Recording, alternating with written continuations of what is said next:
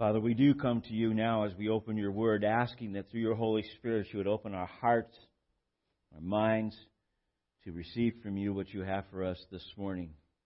We ask, Lord, that you would speak to us through your word this morning. In Jesus' name, amen. You may be seated.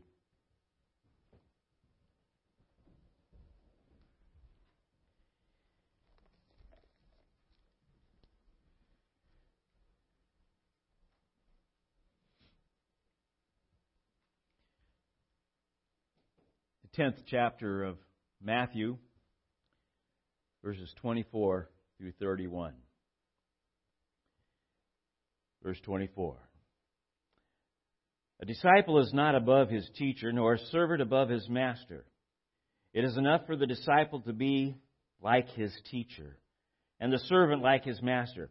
If they have called the master of the house Beelzebul, how much more will they malign those of his household? So have no fear of them. For nothing is covered that will not be revealed, or hidden that will not be known. What I tell you in the dark, say in the light. And what you hear whispered, proclaim on the housetops. And do not fear those who kill the body, but cannot kill the soul. Rather, fear him who can destroy both soul and body in hell. Are not two sparrows sold for a penny? And not one of them will fall to the ground apart from your Father. But even the hairs of your head are all numbered. Fear not, therefore, you are more value, you have more value than many sparrows. A scripture that has a, quite a lot to say there, and if you're not careful as to how you look at it, it could uh, could kind of be intimidating there. So let's go through it together this morning, and and the emphasis is is the idea that there is fear in mission. There is fear in, in, in walking with the Lord. But the idea of fear comes in two different directions. There is fear in the sense of fear and trembling, but it's not the kind of fear we're supposed to have. And then there is again that fear where we rest with a confidence that the God of all creation is our Savior, and we come before Him in awe and wonder, in a, in a fear that is of His majesty and His glory. And, and so uh, we will look at both sides of that this morning. And Jesus starts off here as he's talking to his disciples. He says, A disciple's not above his teacher. You know, uh, basically saying, you know, a student's not above his, his teacher. Uh, a, a, slave is not above his master. Uh, and, and if anything, the, the goal is to be like your teacher or to be like your master. And and I was thinking as as I was uh, looking at that of Luke chapter six verse forty, where it says that that a student will be like his teacher, become like his teacher. And I don't know if you've ever looked at that and thought about that, but that is a very powerful and important statement, especially for parents, well, and grandparents as well, and teachers, uh, Sunday school teachers. Uh, it doesn't matter pretty much, I guess, for everybody. It's an important statement, even to even if you don't have children at home, this, that children will become like their teachers. People will become like their teachers. Who is teaching your children?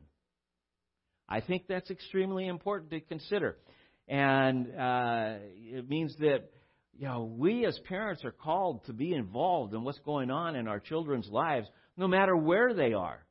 You know, the tendency in our culture today is to kind of take that road of, oh, we send our kids off to school, whether it's a Christian school, a public school, a, it doesn't matter, and kind of like now it's their responsibility, and we just kind of step back.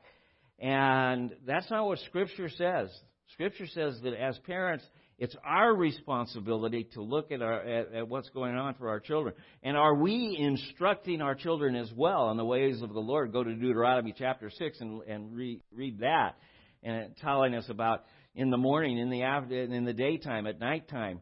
Uh, are you showing your children the way of the Lord? Are you teaching them the things of God? And so, this idea of, of, of a student will be like his teacher is what, what Jesus is basically saying. We'll never, we're not to be above our teacher, better than, but to be like him. And I was trying to think in terms again of that, of what it means for us, how how do we know when we are, uh, you know, someone is, you know, someone could say, "Oh, I'm a follower of Jesus," or I'm, you know, uh, the Pharisees were saying they were a follower after God, but yet they didn't even understand the scriptures that they were teaching in the sense of how it applied to Jesus, and as a result, we're missing it completely. Uh, so we can say almost anything that we want in reference to our walk with God and, and, and say, oh, I'm a Christian. In fact, I was, I, I, again, looking, you know, some of the surveys show a vast majority of the people in the United States consider themselves Christians.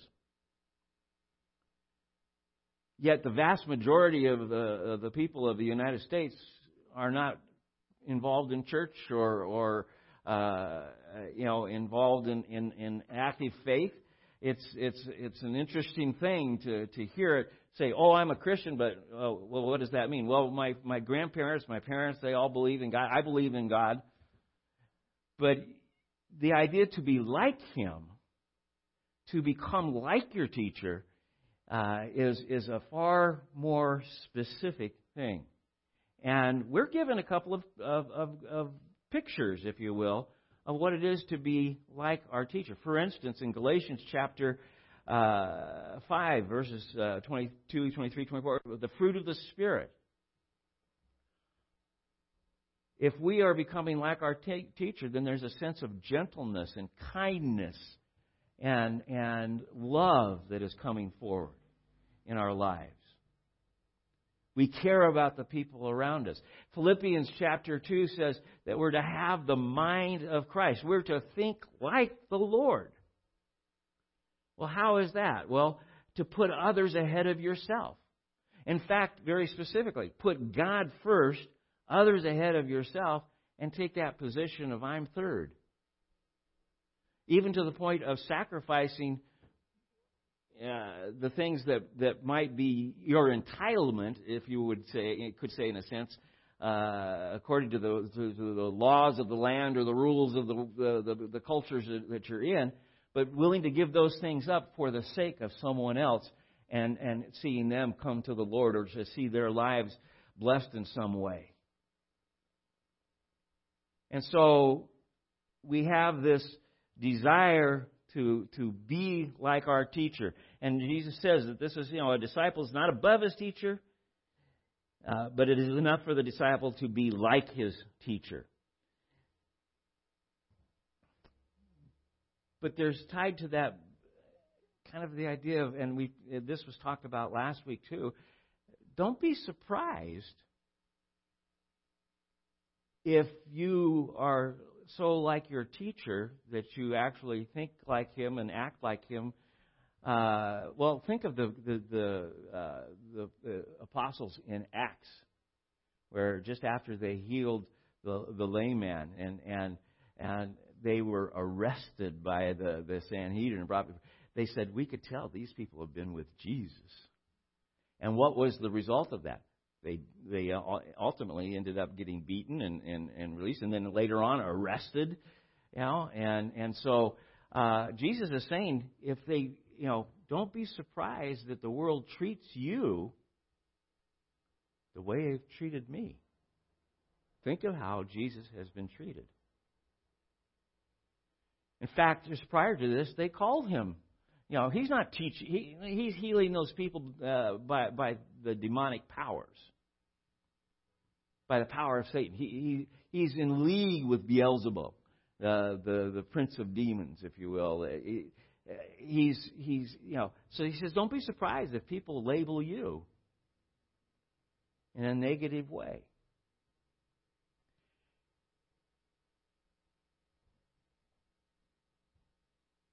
Jesus told his disciples in John chapter 15, he said, you know, as they have, have, have come against me, they will come against you.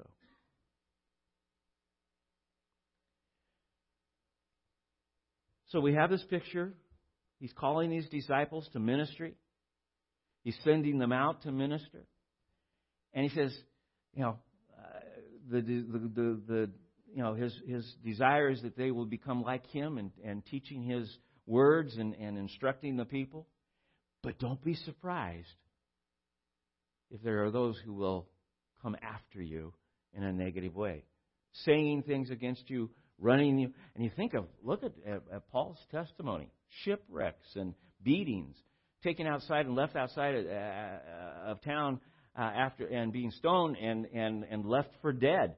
Uh, some I've, uh, some think that he might have actually died there and, and been, you know, and, but and, and and came back alive. What did Paul do, by the way?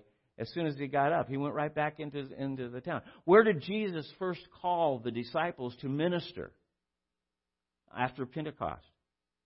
In Jerusalem. Isn't that where Jesus had just been arrested and crucified? In other words, he's called us to go uh, and and and not consider the you know in a sense the the the danger as to not be intimidated by it, not to allow that to stop us. Do we count the cost? Yes. Do we look at it and say this could happen? Yes. But that's not to become a barrier in us going. We're supposed to be willing to stand up for the Lord in, in action and in words and in deeds, if you will, uh, and, and, and so that people can see that we're sincere about our faith. And maybe, just maybe, they will ask us. And Peter says to be ready to give your testimony then. So, Jesus calls us to, to, to come in and to, to follow him in teaching, but not to be surprised if people are against us. But then he turns around and, and he says in verse 26, in fact, he says it three times in this passage, basically, have no fear of them. Have no fear. What I've told you, I want you to go out and, and say. What I've told you in, in, in darkness or quietly, I want you to go out and, and tell people. What I have whispered in your ears, meaning in, in teaching you one on one, and, and, to, I want you to stand on the rooftops and proclaim it. And again, we see that in the book of Acts a sense of boldness. In fact, when the apostles had been arrested and and and and and and then uh, released, and, and then they went back to the the others uh, that had been praying and and and joined them. They prayed, and the upper room was shaken again in Acts chapter four. Acts chapter two, on the day of Pentecost, the room was shaken, and they were speaking in tongues, and uh, the, and and all that, that happened there. The room was shaken again, but this time it says, and they went out in boldness where? Jerusalem. And continued to preach the word.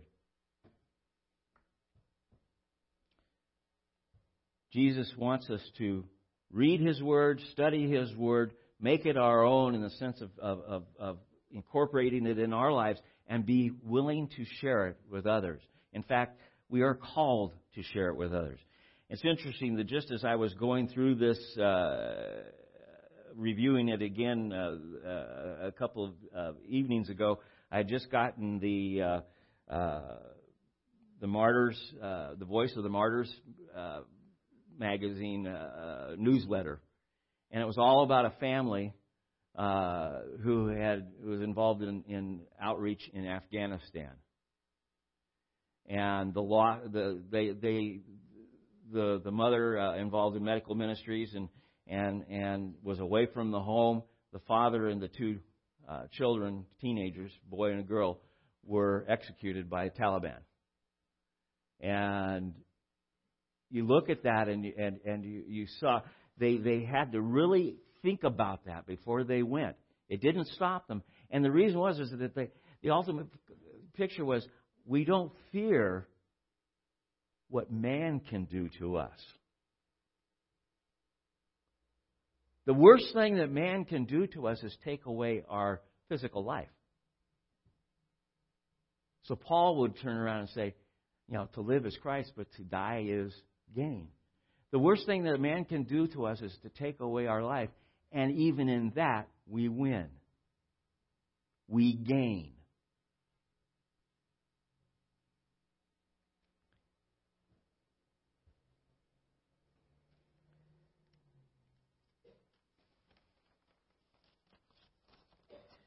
Don't fear man. And in our culture, I was I was trying to to to, to try to think. It's because here I was reading about this family in Af- Afghanistan. Uh, they were from South Africa, and and and they had and, and they'd gone to Afghanistan. And I'm thinking in terms of I've never been put in that position to have to weigh that. I don't know how if, if anybody here has ever been in a position where they've had to look at it and say, you know, God is calling me into a ministry where there's a sense of danger. Uh, I think of, of, of, of those who are involved in, uh, again, I'm thinking of the first responders, uh, police and firefighters. They're, they're called into danger all the time. They, they, they, and certainly they have to consider the cost as, as they go into those professions. But in this sense, the, the going out for Christ, I've really never been asked to put my life on the line in, in a sense of what we, we see in Scripture, in the sense of what we saw in that family. And so I was trying to think of how to, to look at this in the sense of, of applying it for me personally.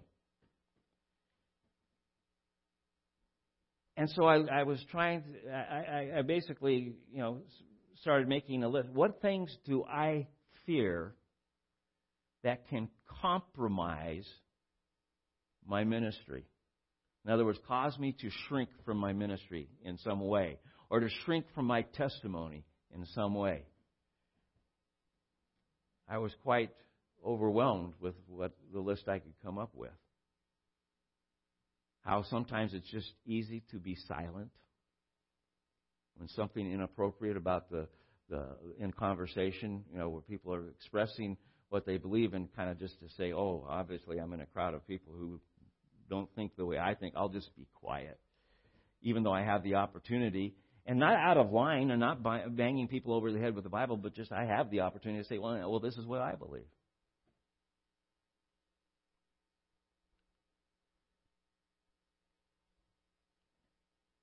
I think that one of the things that, that we run, and, and, and I think in a, a natural part of fallen man is to be in fear, if you will, of the approval of my peers.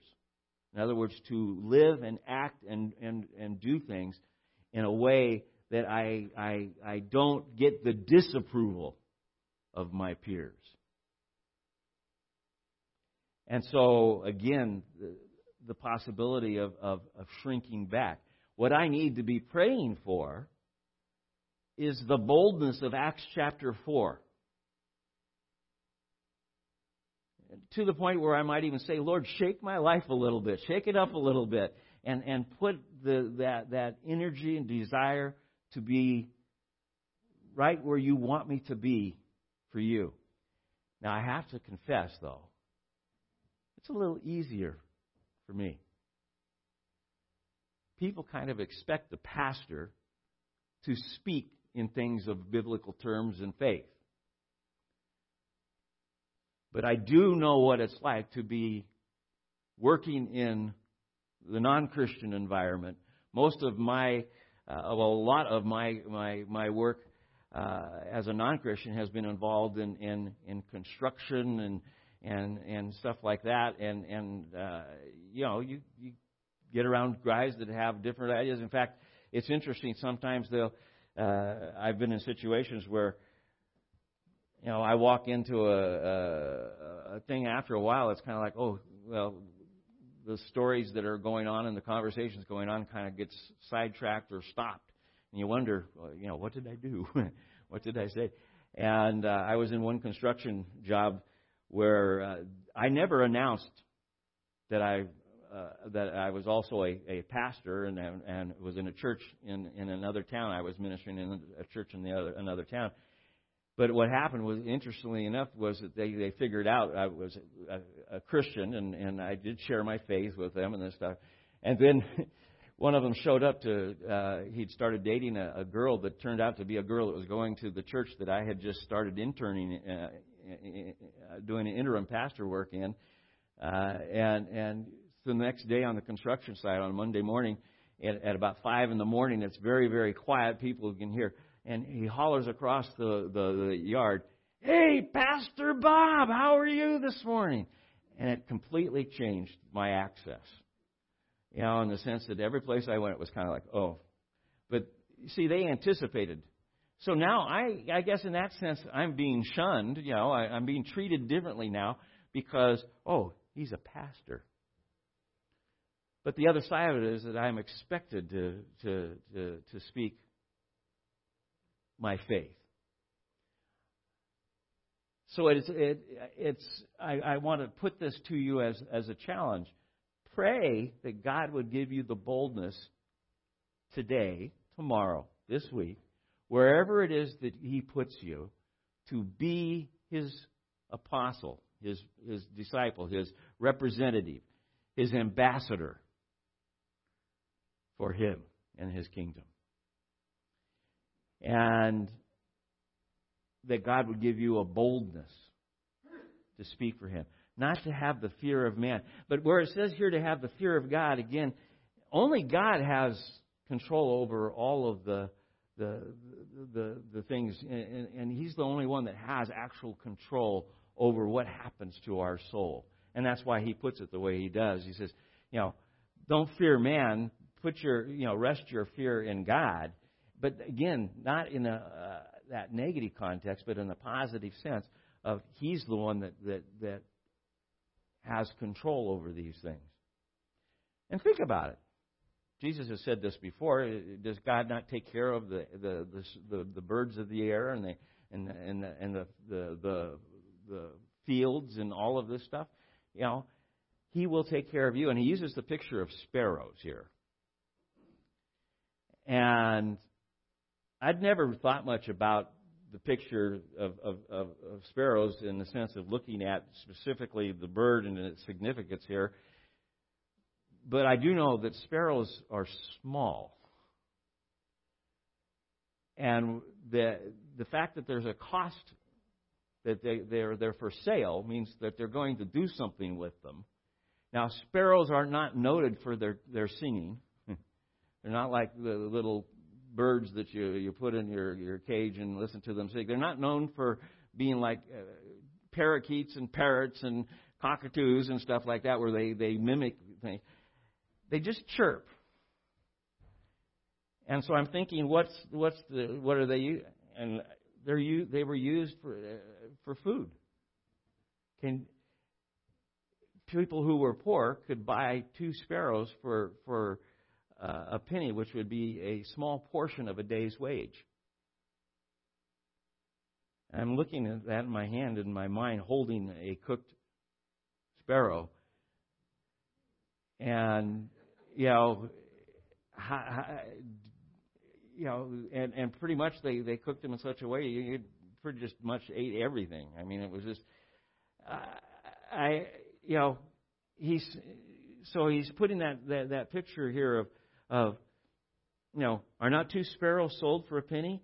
And not one of them will fall to the ground apart from your Father. In other words, apart from His sovereignty and control over the situation. Not one of them falls that He doesn't know about. I was again, it's one of those things you're looking at this and saying, I don't I, I, I really don't understand. And then you, you tie it to it. He even knows the numbers, well, it says your hair is numbered. That's so insignificant and, and, and in my way of thinking, unimportant. Who cares? Uh, uh, uh and, and, and quite candidly, it seems more and more that every time I, I, I comb my hair, there's less. Uh, who, who's in charge of keeping the tally? You know? But he knows the number of, of, of my hair. And then I then it was one of those things that kind of hits you, and as you're reading some other uh, writers and commentators on this, you realize that was the whole point. It is insignificant. Even the most insignificant, unimportant things in the sense of our day to day routines, God is aware of, knows, and is, is in His sovereignty working out in such a way that, that He is putting us in places where He needs us, wants us. He is including us in the work of His ministry so that we are a part of it so that we might draw close to Him through it. And, and so even the most unimportant things and that we normally think, you know, I, I put it here, the small stuff. Even even that, God is sovereign over. And it made me start to think about how what it means that He is sovereign, that He is omnipotent, that that He you know He He's He's all knowing. It's just uh, and and and and then coming back to this idea of to have this this fear for him. It's a healthy fear. In fact, Proverbs in, in chapter 9, it talks about having a fear of the Lord is the beginning of what? Anybody remember? The, the, it's a memory verse for kids, you know. Wisdom. The beginning of really getting an idea of how things come together and what's important. Wisdom in the sense of God, not wisdom in the sense of what's important to the world. But what is important in the sense of God comes with understanding who God is. And, and that idea of coming to Him with a, a surrender and an acknowledgement only you, God, are in control. Only you, God, are, are worthy of my praise. Only you, God, do I worship.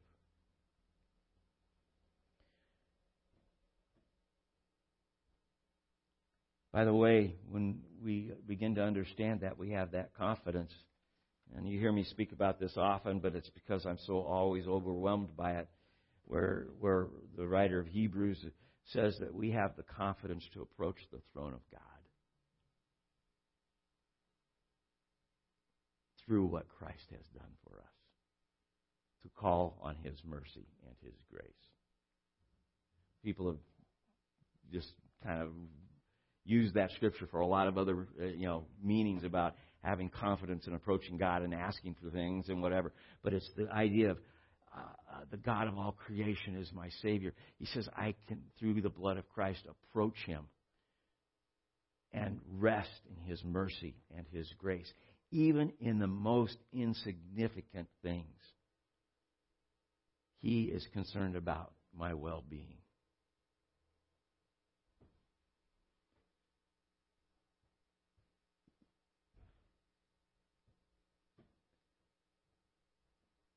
What is being established here is that that is he he, he comes to that that point in, in verse 31. He says, again, fear not.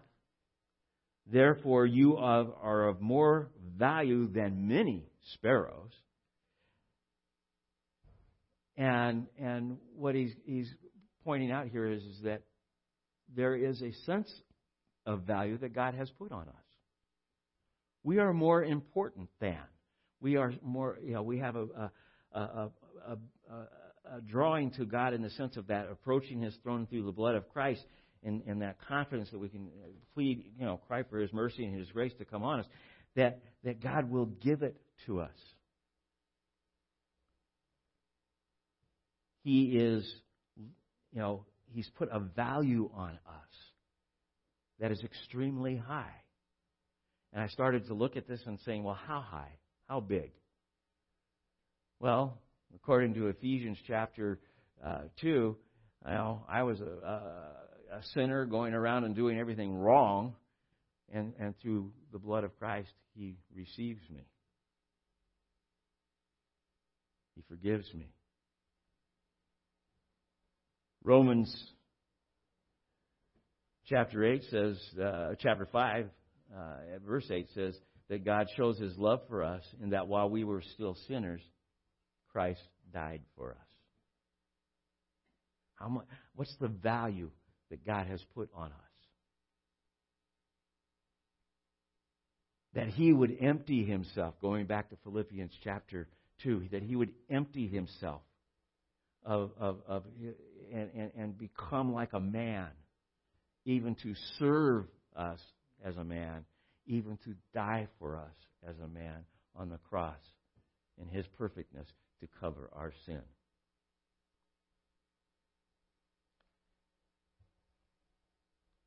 And as we recognize that value that God has put on us through his through through Jesus Christ, the death, burial, and resurrection, and all that that signifies to us, and the awesomeness of what it is, we, we realize that, that that value is is something we need to respond to.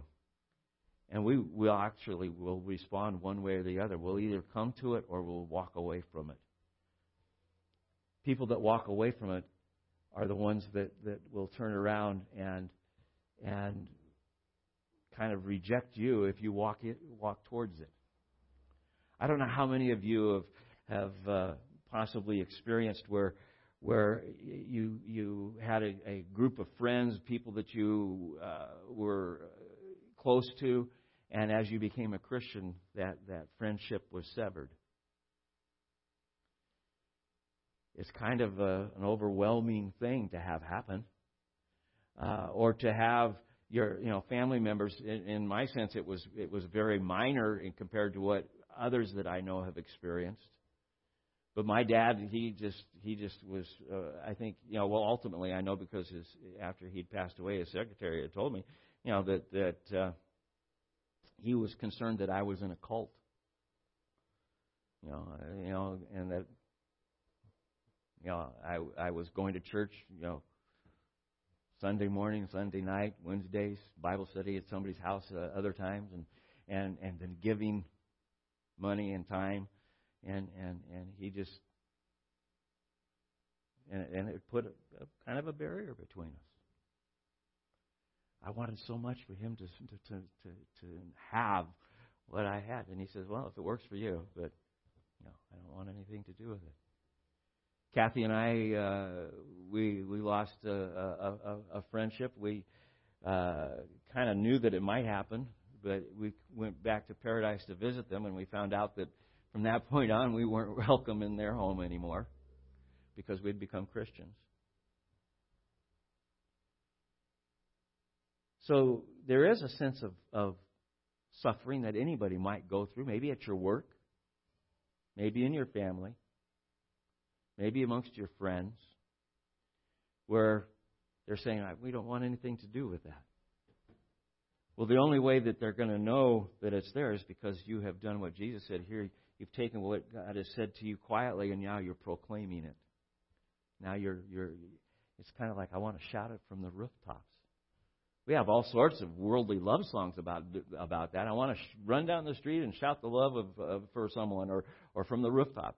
But the idea of, of, of having that, that that desire to to shout to the world the awesomeness of the God who saved you. To have the, the desire to, to not only confess with your mouth and to believe in your heart that Jesus Christ is the Son of God, the, the, one raised from the dead, who died on the cross for your sins, but to also acknowledge Him and to lift Him up in such a way that, that other people hear about it.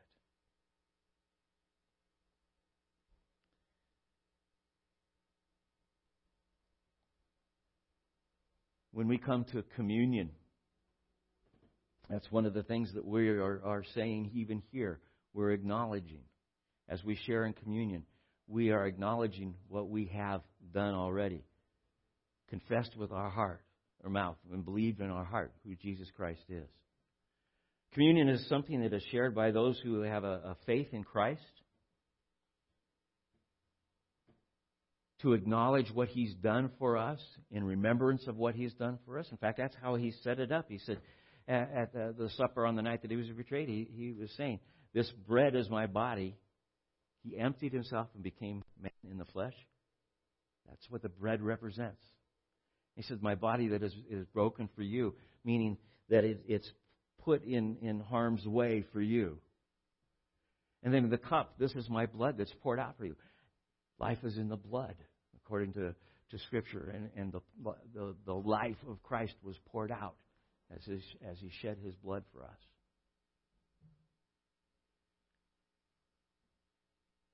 All so that we could rest with a confidence in his mercy and grace and come to an understanding that as we do, all the condemnation that our sin deserves is gone. All the, all the condemnation that we deserve is gone.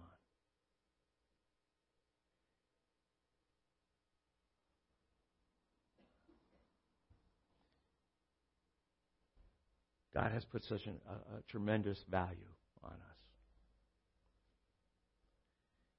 I'd ask the, the, the ushers to come forward as we celebrate Christ and, and, and his sharing of that awesome value that he put on us, what he's done for us, so that we might be here right now this morning to share in, in, in communion together.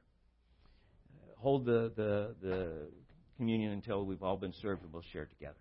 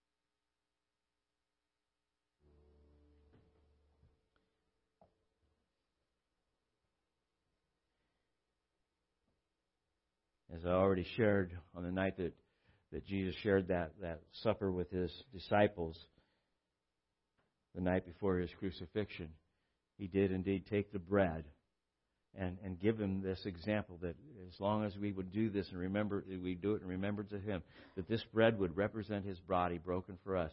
He, he had given thanks for it. He broke it. He passed it to the disciples. And he asked that they would eat the bread, each one of them.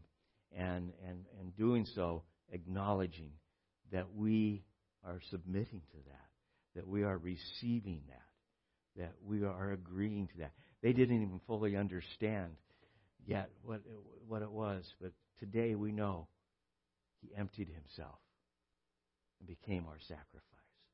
Let's share the bread together.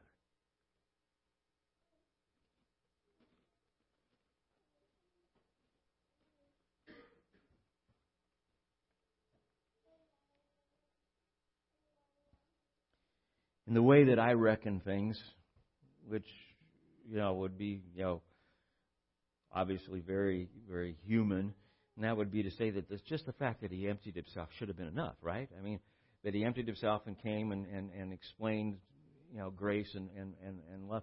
But he couldn't explain grace. He had to do grace. He had to become grace. He had to show us grace because there was a requirement for our sin.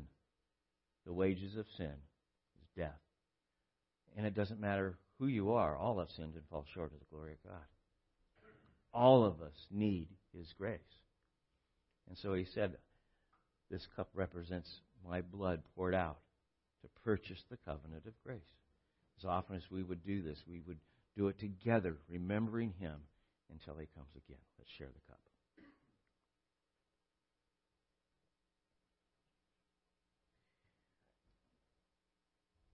Father, we come this morning again to say thank you. But not only thank you, but Lord,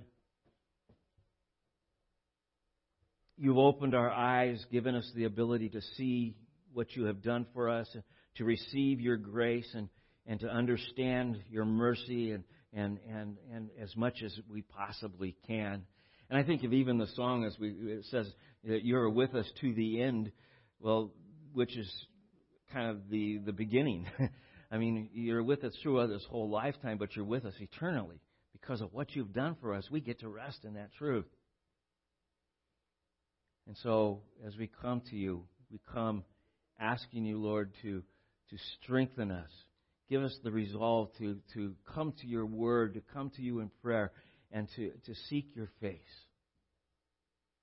To ask and to, to, to, to seek and to knock, knowing that, that, that you will allow us to find and you will open to us and, and you will receive us. Instruct us in your word, Lord, that we might grow stronger in our relationship with you and our testimony to others.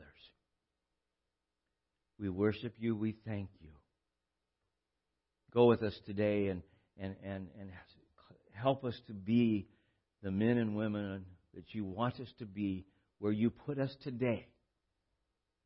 In Jesus' name, amen. Would you stand as we as we close? We have refreshments in the back uh, if you have time to visit and share for a few minutes. And uh, again, Lord bless and thank you for being here this morning. Tonight, uh, we continue in our class on the, the fundamentals of Christianity, and and uh, if you're wondering should you come at this point, I would say absolutely. And and and and the reality, if if if you're realizing, well, I've missed something to fully understand this, you can go to the website and catch up. I, I feel like I'm a commercial for Suddenlink all of a sudden.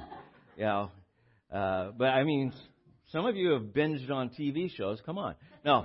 So so, uh, uh, but it's it's uh, it's been really really good, and it's been a blessing. So I encourage you to share in it.